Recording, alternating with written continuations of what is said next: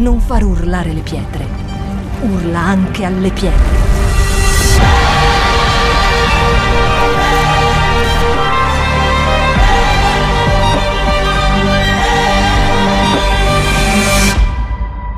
Shout 2022. Alza il volume della tua fede. E vogliamo incominciare con Prima Cronaca, capitolo 12, verso 33. Prima Cronaca 12, 33 dice, dei figli di Sacar capaci di capire i tempi. Dite com'è, capaci di capire i tempi in modo da sapere quel che Israele doveva fare, 200 capi a tutti i loro fratelli sotto il loro ordine. Allora i figli di Sacaro, oltre ad essere dei guerrieri, erano proprio specialisti nel comprendere i tempi. Questa parola qua, tempi, è moed, che in realtà è cicli, non è proprio tempo. Cioè loro erano capaci di capire quando iniziava un nuovo tempo e quando stava finendo un ciclo. Pensa che specialità meravigliosa dentro il popolo di Israele. Proprio bello, bello, bello. Immaginiamo che eh, avevano questo modo di vedere profetico. Dite com'è modo di vedere profetico. La Tanakh o il Targum, che sarebbe eh, la Bibbia ebraica, nei loro commenti dicono che loro era, dice proprio così, loro erano una tribù di guerrieri, ma erano studiosi e avevano la specialità di vedere il futuro in un modo profetico. Quindi quando le persone dovevano dire ok, cosa stiamo vivendo, che ciclo stiamo vivendo, o prima ancora che dicessero, c'era la tribù di Sakar che diceva aspettate, Dio, aspettate un attimo, Dio ha qualcosa per noi, sta finendo un tempo, sta, si apre un nuovo tempo. Nel Nuovo Testamento questa è la funzione di un profeta. I profeti sono coloro che comprendono i cicli. Inizia un momento, chiudi un altro, giriamo di qua, andiamo di lì. Ed è interessante che Dio ha già preparato qualcuno così, già da allora, dai tempi di Israele, una tribù intera solo per comprendere questo. Perché Dio è un Dio che cammina nel tempo e con il suo tempo entra nel tempo dell'uomo. Amen? Allora, leggiamo un altro passaggio, Daniele 12 dal 9 al 10 dice così. Egli rispose, va Daniele perché queste parole sono nascoste e sigillate sino al tempo della fine. Molti saranno purificati, imbiancati, affinati, ma egli ma gli empi agiranno empiamente, nessuno degli empi capirà, ma capiranno i saggi. Qua Dio sta dicendo a Daniele che ci sarebbe stato un tempo nella fine dove c'era questo sigillo nel tempo e che gli empi non avrebbero compreso. Parlando del tempo della fine, sta dicendo le persone che non conoscono Dio non comprenderanno, Daniele, i tempi della fine, ma i saggi i saggi capiranno il tempo nel quale stanno camminando. Amen? Guardiamo un altro passaggio in Galati 4, dal 4 al 5, dice così, ma quando giunse la pienezza del tempo, Dio mandò suo figlio nato da una donna, nato sotto la legge, per riscattare quelli che erano sotto la legge, affinché noi ricevessimo l'adozione, cioè diventassimo figli di Dio, un'altra traduzione. Questa parola qua in Galati invece non è Moed, il ciclo dei tempi, ma invece la parola Kronos. In questo passaggio quando dice ma giunse la pienezza del tempo, sta parlando di Kronos. Kronos è un tempo, la parola Kronos ha a che fare con dei marchi. Quindi Kronos è quel tempo dove c'è data, mese, anni, ore, calendario. E, e quando dice quando giunge la pienezza dei tempi, vuol dire che anche Dio ha un calendario. Se avessimo un po' tradotto era, ma quando Dio ha messo nella sua agenda questo, e, e questo avvenimento, Dio ha mandato il suo figlio. Quindi traducendo sarebbe, nell'agenda di Dio c'era un momento nell'agenda di Dio dove noi dove Gesù doveva venire sulla terra. Questa parola usa cronos, come per dire che Dio aveva un tempo preciso, una data precisa, un momento preciso perché Gesù venisse sulla terra. Cioè da quando lui ha creato il piano della salvezza, nella data di Dio c'era tutto perfetto. Voi sapete che quando arriva Gesù, Gesù che doveva morire la morte del maledetto, quante epoche abbiamo avuto dei tipi di uccisioni diverse, no? C'era la forca, piuttosto la ghigliottina. Invece proprio nell'epoca di Gesù la morte del maledetto, come dice in Galati, no? che lui avrebbe pre- preso le nostre maledizioni su di te, proprio nel tempo di Gesù c'era il legno, la croce, la morte del maledetto. Proprio nei tempi di Gesù, per esempio, i romani, perché c'era l'impero romano che dominava, i romani avevano creato strade, sapete che dovunque andate, anche in posti lontani dall'Italia, tu vai lì e dici, ah qua c'è un ponte costruito dai romani, qua c'è una via costruita dai romani, lì c'è un coso. E proprio non prima né dopo, ma proprio nel tempo di Gesù, c'erano già i romani che avevano costruito vie dappertutto, che quindi facevano sì che era più facile muoversi da una nazione all'altra. Infatti quando Gesù, dopo, dopo Gesù hanno predicato il Vangelo dovunque, perché avevano già rotte sia marittime che rotte invece eh, fatte sulla terra, strade, per poter raggiungere tantissime nazioni come non c'è mai stato prima di quel tempo. Quindi guardate come tutto confluiva perché arrivassi lì. Cioè la parola di Dio, se venisse molto tempo prima, non avrebbe potuto usufruire proprio in quel momento. L'altra cosa interessante che c'era in quel momento è che come era tutto impero romano, non c'era bisogno di lascia passare, ma si passava dovunque perché era tutto impero romano. Voi sapete che anche nella Bibbia per andare solo da un paese a un altro loro dovevano chiedere il permesso, mandare delle lettere, perché se andassero da un posto all'altro, un po' come il passaporto, e non, non, erano annunciati, potevano morire, se erano più persone pensavano fosse una guerra. Quindi tempo, pienezza dei tempi, ma parla del calendario di Dio. E poi noi abbiamo i kairos. I kairos è quando Dio entra nel nostro tempo. E questa è la parte più bella. Cosa vuol dire quando Dio entra nel nostro tempo? Noi abbiamo un cronos, quindi noi abbiamo un'agenda. Lunedì faccio questo, vado al lavoro, vado all'università o qualsiasi cosa tu faccia, martedì questo. Più o meno sai quello che fai nella tua vita ed è normale il tempo cronos, cronologico che passa, cioè l'agenda, data, anni. Però poi arriva il kairos di Dio, cioè il kairos di Dio è quando lui entra in mezzo al tuo tempo. Tu non lo stai aspettando, tu non immagini che succederà. Magari sei andato lì quel giorno tranquillo senza pensare a niente, dici ma vabbè oggi vado in chiesa. E c'hai il tuo appuntamento per andare in chiesa, ma magari quel giorno tu ricevi una parola sovrannaturale. O quel giorno tu ricevi una guarigione o quel giorno che non ti aspettavi senti la presenza di Dio come non hai mai sentito. Forse quel giorno, come è successo per molti di noi, è il giorno tipo della nostra conversione. Tu vai lì tranquillamente, io penso alla mia, io tranquillamente vado in questo posto ed un tratto lì nel mio calendario era Pasqua, giorno di vacanza.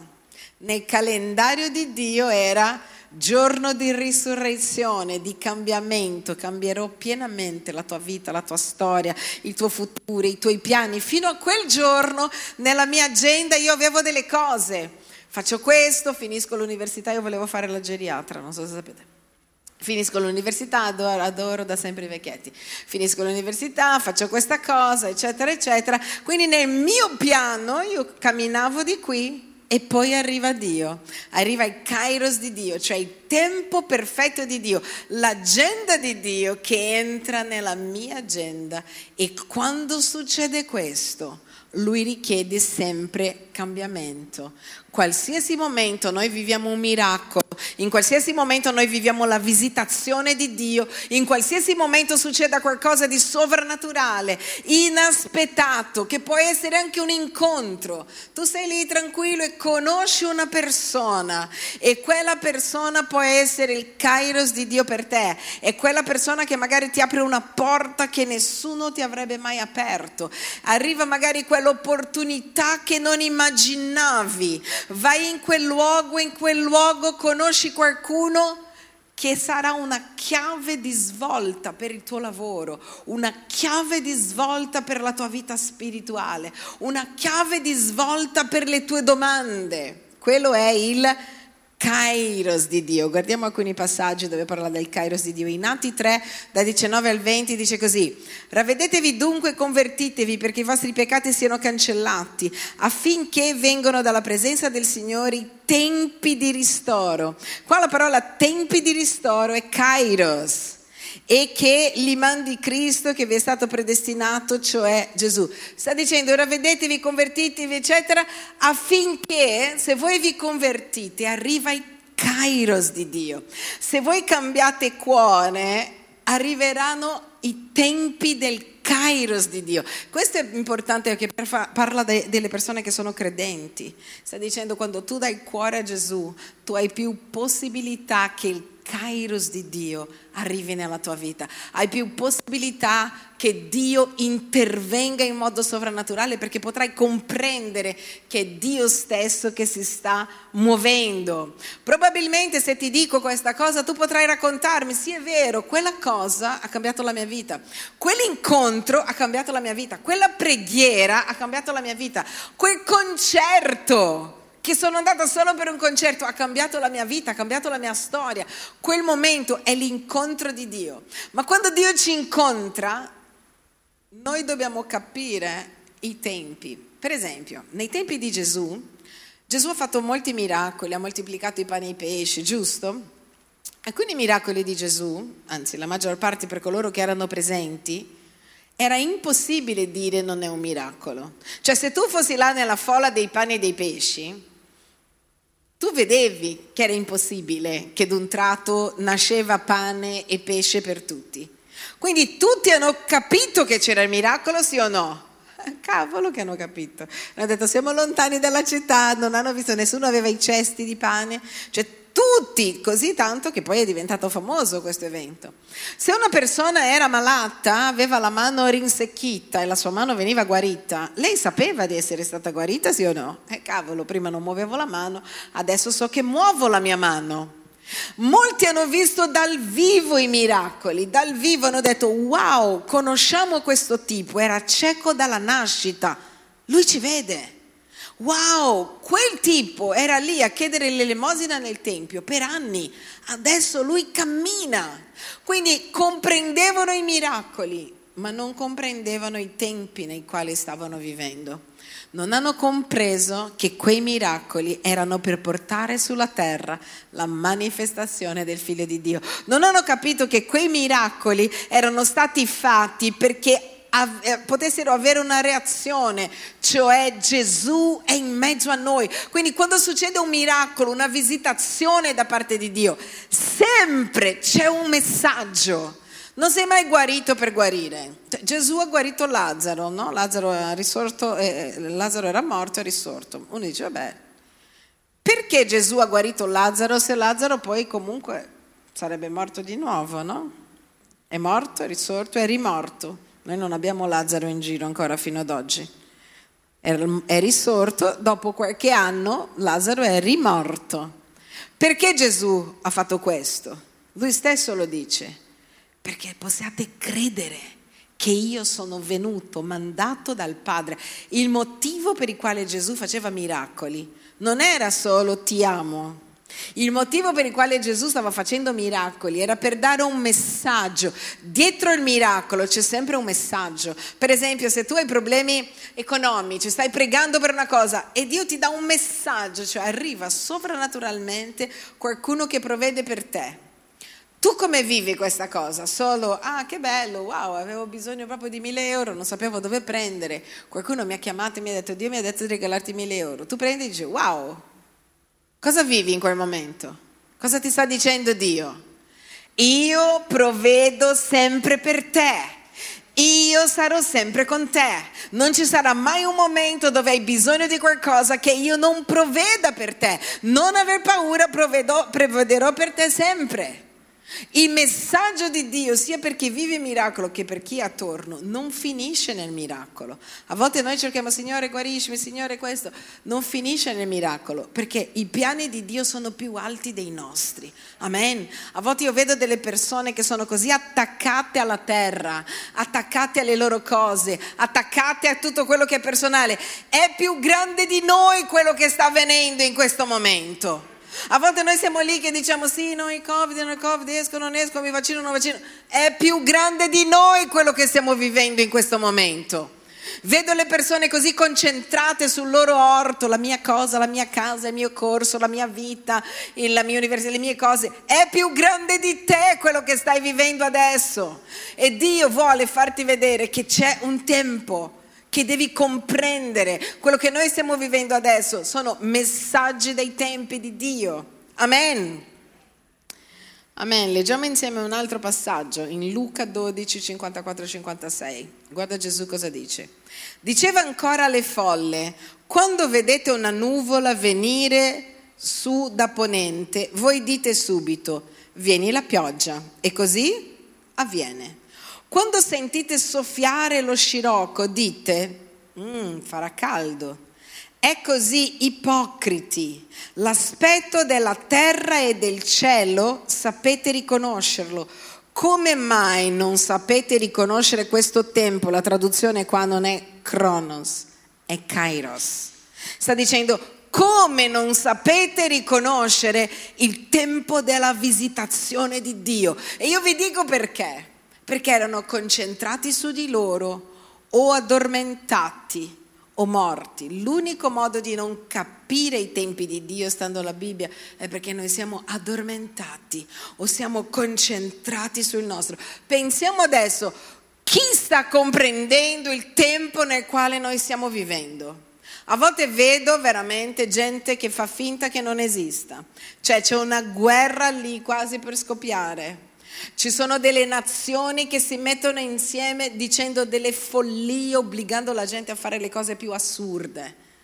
Ci sono manipolazioni assurde su tutto quello che noi stiamo vivendo. C'è una pandemia che sembra che non abbia un fine. Noi sentiamo dall'inizio di quest'anno un'oppressione nell'aria che grazie a Dio io sento che c'è una finestra di grazia in questo momento. Però abbiamo incominciato l'anno, chi ha incominciato l'anno sentendo che c'era un'oppressione nell'anno? Abbiamo pregato, abbiamo digiunato. Noi dobbiamo comprendere quello che stiamo vivendo. Amen. Dio vuole che noi comprendiamo. E ti voglio dire una cosa, quando il kairos di Dio entra nel cronos, se tu non approfitti quell'opportunità, tu la perdi. Perché a volte Dio ti dà delle opportunità, delle finestre di opportunità e tu la perdi. Dio metti qualcuno davanti a te con una soluzione per il tuo problema così, è Gesù la soluzione. E tu sei lì che pensa, ma lo prendo o non lo prendo? Come se vai al supermercato, lo compro o non lo compro? E tu non puoi più, devi entrare in quello che Dio ha per te. Quando conosci qualcuno che dice, wow, possiamo fare questa cosa insieme, Magari tu guardi lì, al momento sei entusiasta e non entri nell'opportunità di Dio. E ti voglio dire, l'opportunità di Dio può passare. L'opportunità di Dio può passare. Dì alla persona che è vicino a te, può passare. Guarda una persona che ha perso l'opportunità di Dio, il giovane ricco. Il giovane ricco ha avuto la possibilità di conoscere Gesù. Wow, già questo è un, una grazia. Ha avuto l'opportunità di conoscere Gesù e aveva l'opportunità di diventare un discepolo di Gesù in quel momento. E Gesù, lui ha detto, maestro, cosa devo fare? E Gesù gli dice, guarda, devi rispettare i genitori, osservare la legge. Lui dice, io faccio tutto questo. E Gesù gli dice, ok, allora vai e dai tutto ai poveri. E in quel momento la Bibbia dice che lui si rattristò e se ne andò non ha approfittato la finestra di grazia che Dio gli stava dando di non vivere per la sua economia, ma vivere per il cielo che valeva molto di più. In quel momento, davanti a quella proposta di Dio, lui si è tirato indietro. Allora Dio non ha fatto questa proposta a tutti i ricchi, lo sapete? Giuseppe d'Arimattea era ricchissimo. Gesù non gli ha detto vai e dai tutto ai poveri, l'ha detto al giovane ricco perché capiva che l'unica cosa che stava impedendo il giovane ricco di avere di più era il più che lui aveva. E quindi in quel momento lui ha perso. Forse oggi era, aveva scritto una lettera, avrebbe cambiato il mondo. Ha perso la finestra di opportunità che Dio gli stava dando. E molte volte noi perdiamo le opportunità, molte volte ci sono dei momenti, io penso quando per esempio noi invitiamo, non lo so, dei predicatori o delle persone, cioè a volte sei là che dici, oh non so se vengo, non puoi perdere la finestra di opportunità, l'opportunità magari di ricevere qualcosa in più, di conoscere qualcosa di più, l'opportunità di ricevere di più da Dio, tu devi approfittare, devi riconoscere i regali che Dio ci fa. E riconoscere di più ancora qualsiasi risposta Dio ti dà, Lui richiede da te una risposta. Perché ogni volta che lui ha guarito qualcuno non finiva la, nella guarigione, dopo lui richiedeva che le persone lo seguissero, facessero qualcosa. E la mia domanda per te è, quando Gesù è entrato nella tua vita, cioè il kairos di Dio ha interrotto il tuo cronos, tu cosa hai fatto dopo di questo? Hai cambiato vita, giusto? È entrato Gesù e hai cambiato vita. E a volte noi non stiamo riconoscendo che Gesù è entrato per un motivo molto preciso. E il motivo molto preciso non era solo perché venissimo di domenica a dire Gesusino ti amo, piangiamo quando c'è la musica commovente. Era perché tu a tua volta cambiassi il mondo. Gesù non ha mai cam- cam- chiamato un discepolo dicendo rimani lì seduto. Tutte le persone che hanno avuto un incontro con Gesù mai più sono state le stesse persone e non hai avuto un incontro con Gesù solo per andare in cielo. Perché se noi incontrassimo Gesù solo per andare in cielo potremmo morire due secondi dopo la nostra conversione. Ve l'ho già detto questo. Uno fa l'appello per la salvezza e dice accetti Gesù, sì, pa, cielo. Accetti Gesù, pa, cielo. Se l'obiettivo fosse quello, accetto Gesù e basta, perché dopo che accettiamo Gesù noi non moriamo? Se l'obiettivo è solo andare in paradiso, conosco Gesù, vado in cielo. Ma Dio ha un piano molto più grande per noi e quel piano incomincia nel giorno in cui tu hai conosciuto Gesù. E non è piccolo il piano di Dio, è grande il piano di Dio, ma solo coloro che capiscono e comprendono l'importanza di quell'incontro, l'importanza del Kairos che è entrato nel tuo Cronos, rispondono dicendo mai più la mia vita sarà la stessa. Non possiamo giocare di fare i cristiani. Tu hai avuto una finestra di opportunità nella tua vita. Pensa a quello che facevi, a, che, a quello che eri, non sapevi nemmeno di Dio. Pensa dove saresti oggi senza Gesù. Prendi un minuto, pensa, dove saresti oggi senza Gesù? Raccontami un po', cosa staresti facendo? Dimmi, cosa staresti facendo in questo momento? Cosa staremo facendo in questo momento? La nostra vita sarebbe completamente diversa. La nostra storia sarebbe completamente diversa. Quello che noi stiamo facendo sarebbe completamente diverso. E se non è così, tu non l'hai incontrato. Perché chi incontra Gesù cambia tutto.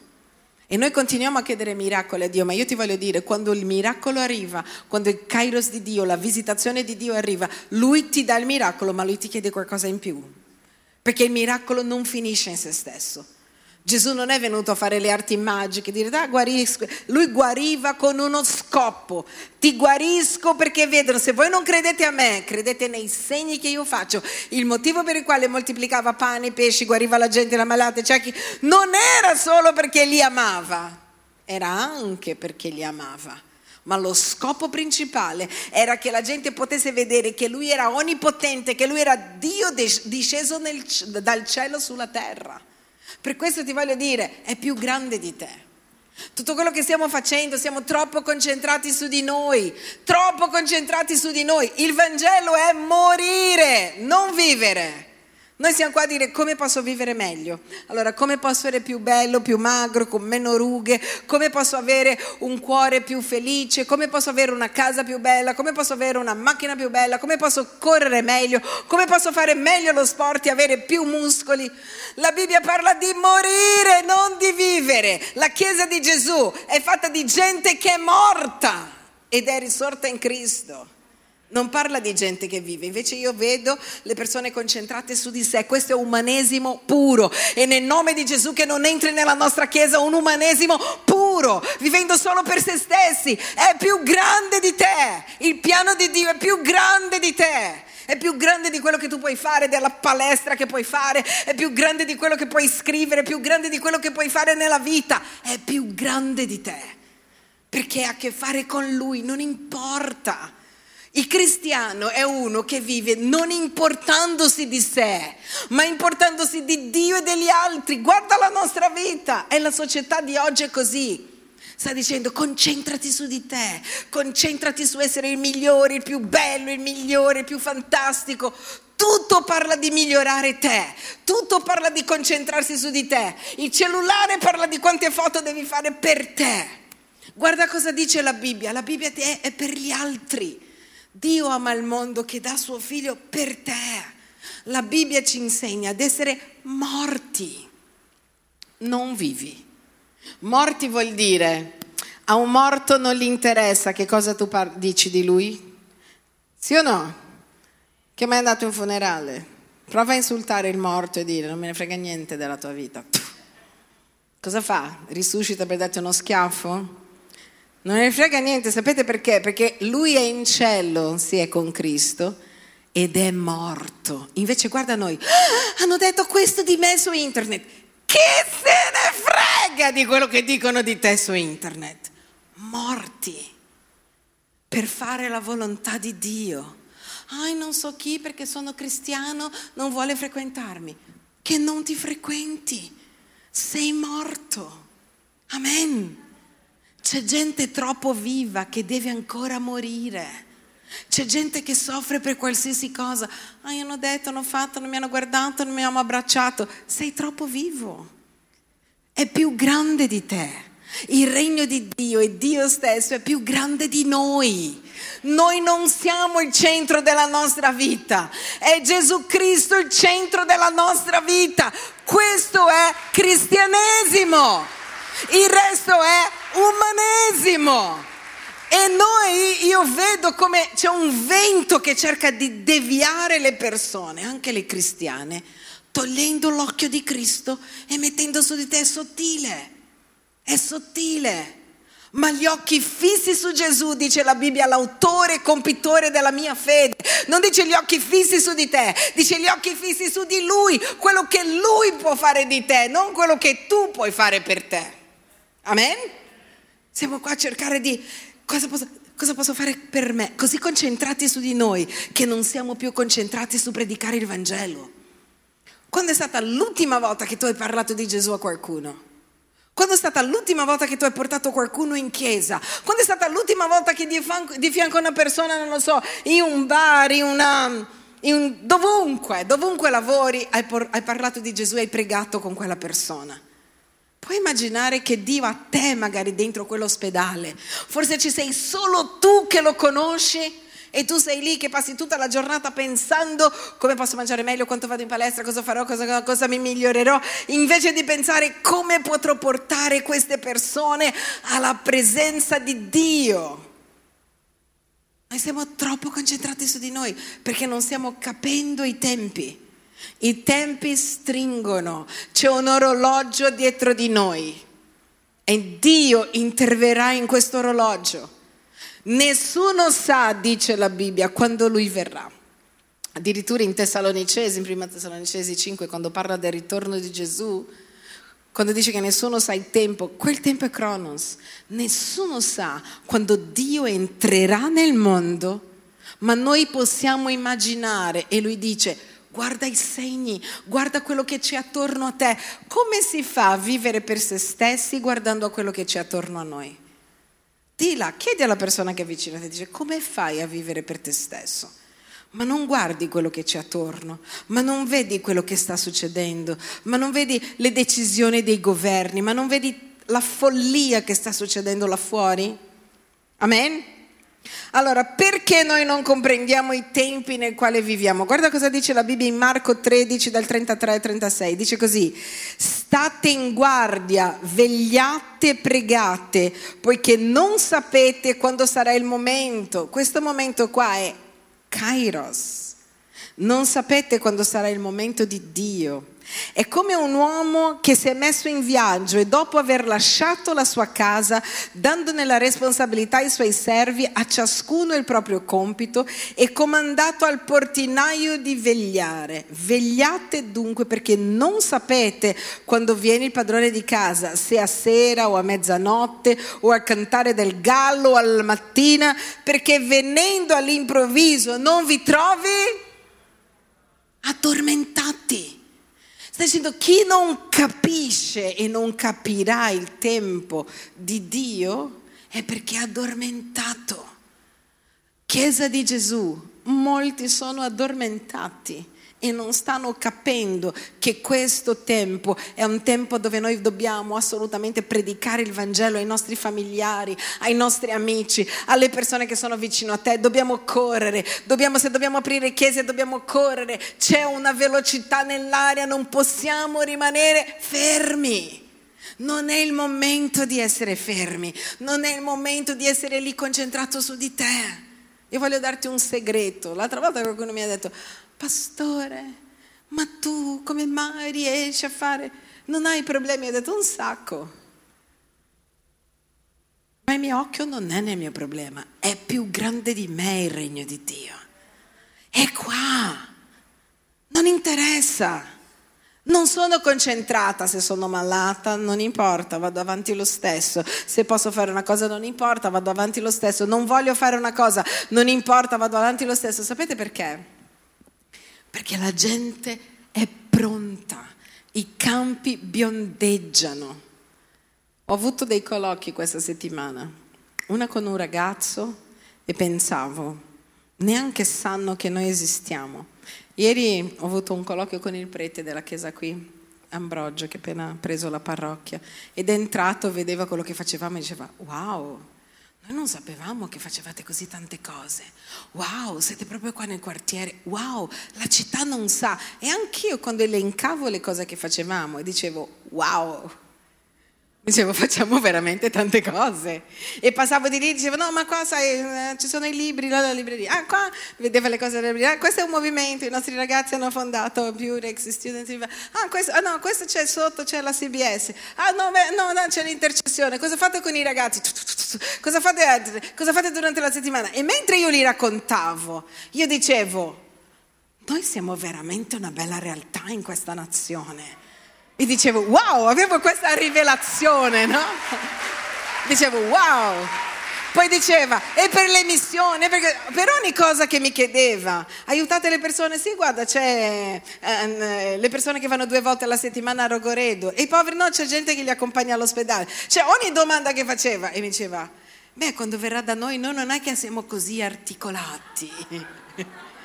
e io dicevo, Signore, forse neanche questo incominciando da me, facciamo così tante cose che non ci fermiamo a vedere che grazia Dio ci sta dando, ci sta mettendo in un posto dove c'è un buon alimento, dove c'è tutto, per qualcosa di più grande. Non solo perché ci sentiamo felici di domenica, amen, per qualcosa di più grande. Stiamo, eh, abbiamo i nostri bambini, abbiamo creato una scuola per i bambini. Perché abbiamo creato una scuola per i bambini? Non ci sono già un sacco di scuole. Perché c'è qualcosa di più grande. Dio ha piani più grandi. Quando Dio apre una scuola in mezzo ai suoi figli è perché Lui vuole che noi formiamo i nostri figli per essere qui. C'è qualcosa di più grande per la nostra vita. Amen. Pensa. E io mi è venuto un dolore perché ho detto Dio, Non è possibile che questa città, mentre parlavo con questo ragazzo, parlavo con i preti, non è possibile che in città non sappiano di noi. Io ho detto, non è possibile che non sappiano che c'è un popolo che prega, che digiuna, chiama Dio. Non è possibile che siamo così concentrati su di noi. E io ho detto, noi stiamo peccando di essere anche concentrati su di noi.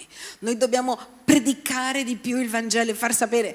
C'è gente con le quali ho parlato che dicevano, se avesse saputo prima che, che eravate lì, cioè noi siamo qui, siamo una luce nascosta. E la Bibbia dice che la luce nascosta serve a niente. E noi personalmente siamo anche una luce nascosta, dobbiamo venire fuori, dobbiamo tornare a predicare il Vangelo, i tempi sono tempi difficili. Amen. Le persone hanno sete di Gesù, le persone vogliono, una volta era difficile predicare il Vangelo, guardatemi bene, è facile adesso. Con chiunque io parli di Gesù, la gente vuole preghiera, vuole sapere, Guarda, a volte sono così dispiaciuta di essere una unica persona, perché ho un cuore così che adora predicare il Vangelo, che io dico, ma vorrei io curare tutti i life in questa città, vorrei poter fare dei life con i non credenti voglio incominciare a farli perché dico, non è possibile che non li stiamo facendo. Siamo lì, oh, che bello, veniamo in chiesa. È più grande di te, è più grande. Pensa alla tua famiglia. Se davvero siamo alla fine dei tempi, se Gesù tornasse oggi, dove andrebbero i tuoi genitori? In cielo o all'inferno? Dove andrebbero i tuoi figli? In cielo o all'inferno? In cielo o all'inferno? Allora, se noi sappiamo che un figlio ha un tumore oggi, noi iniziamo a pregare, a digiunare. Perché non preghiamo e digiuniamo senza timore, senza tumore? Invece no, noi aspettiamo il momento difficile per dire ah, perché non ho capito prima. E io oggi sono qua in modo semplice solo per dire questo. I tempi stringono, il kairos di Dio sta per arrivare nel cronos del mondo. Noi non sappiamo quando, ma qua dice non rimanere addormentati. In Romani 13, 11 dice così. E questo dobbiamo fare consci del momento cruciale è ora ormai che vi svegliate dal sonno, perché adesso la salvezza c'è più vicina di quanto credemmo. Leggiamolo insieme per favore, proiettamelo lì. Romani 13, 11. Romani 13, 11. Leggo io. E questo dobbiamo fare consci del momento cruciale. Dite com'è? Momento cruciale. Dite com'è? Sono in un momento cruciale. Consci del momento. È ormai ora che vi svegliate dal sonno. È ora che vi svegliate dal sonno, perché adesso la salvezza è più vicina di quanto crediamo. Quello che mi fa capire è che la gente che non capisce i tempi sta dormendo o è morta, non c'è un'altra cosa. O è morta o non sta capendo, o vive solo nel proprio calendario pensando che non succederà mai niente, ma il kairos di Dio verrà sulla terra e noi dobbiamo essere pronti, lampade accese. Amen. Quando parlavo con loro ieri dicevo, Signore, avevo questa cosa di dire, non possiamo fare tutta questa bella cosa. Dio ci ha dato così tante cose, ci ha visitato così tanto, non possiamo, non possiamo non rispondere in un modo diverso. Per questo io voglio pregare per coloro che sono addormentati. Io voglio pregare che Dio ti svegli. Io voglio pregare che ci sia la forza di Dio dentro di te per volare. Guarda la parola che abbiamo ricevuto questa mattina. L'hai presa la parola di questa mattina? L'hai capita la parola di questa mattina?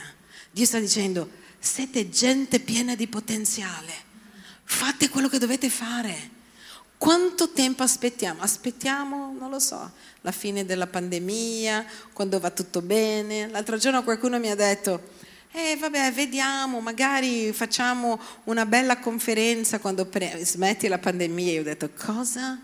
Noi facciamo la conferenza come l'abbiamo fatta online, se ne si può fare dal vivo, con meno persone, ma noi non possiamo smettere di andare avanti perché noi sappiamo che Dio è Dio comunque. Amen. E lui oggi sta dicendo cosa stai aspettando? Cosa stai aspettando? Ah, non lo so perché sono troppo ferito. Ai, non so se voglio servire Dio, sto piangendo. Cosa? È più grande del tuo dolore, è più grande delle tue ferite. Smetti di leccare quel cavolo di ferite che lecchi da tutta la vita. Sai come guarirai da queste ferite? Guardando in cielo. La Bibbia dice cerca il regno di Dio. Noi siamo lì, invece di guardare in cielo siamo lì. Ai, ai. Basta, move. Movimentati. C'è gente che passa 200 anni nella stessa ferita. Tra l'altro li vedi in tutti i corsi di cura d'anima, mi fa morire. Cioè noi facciamo cura d'anima con il pastore Alessandra, gli stessi. Cura d'anima con il pastore Diana, gli stessi. Cura d'anima con Mare Matteo, gli stessi. Cura d'anima con chiunque, sono sempre gli stessi. E uno dice, ah, perché sono malati da tutta la vita. Allora, io vengo da una nazione che ci sono delle persone che sono violentate a casa non passano tutta la vita a leccare le loro ferite perché devono mangiare, uscire di casa e movimentarsi. Io non ti sto dicendo che tu non devi guarire, ma ti sto dicendo che non puoi passare tutta la vita a leccare le ferite.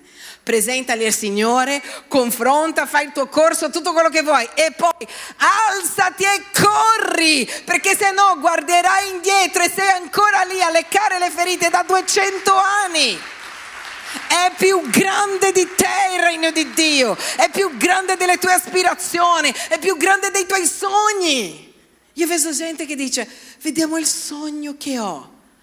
Sinceramente, un morto non ha sogni. Un cristiano non sogna i propri sogni, un cristiano sogna i sogni di Dio perché io sono morto ed è Cristo che vive in me. Quindi se sono morto, sono morto con i miei sogni. Quindi se è Cristo che vive in me, io vivo per i suoi sogni. Questo è il Vangelo. E il sogno di Dio non è il tuo.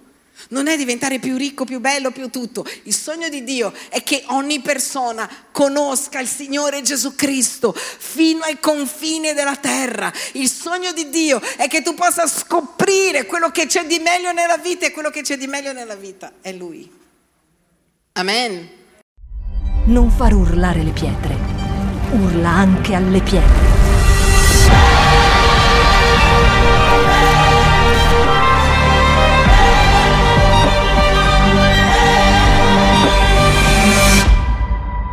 Shout 2022.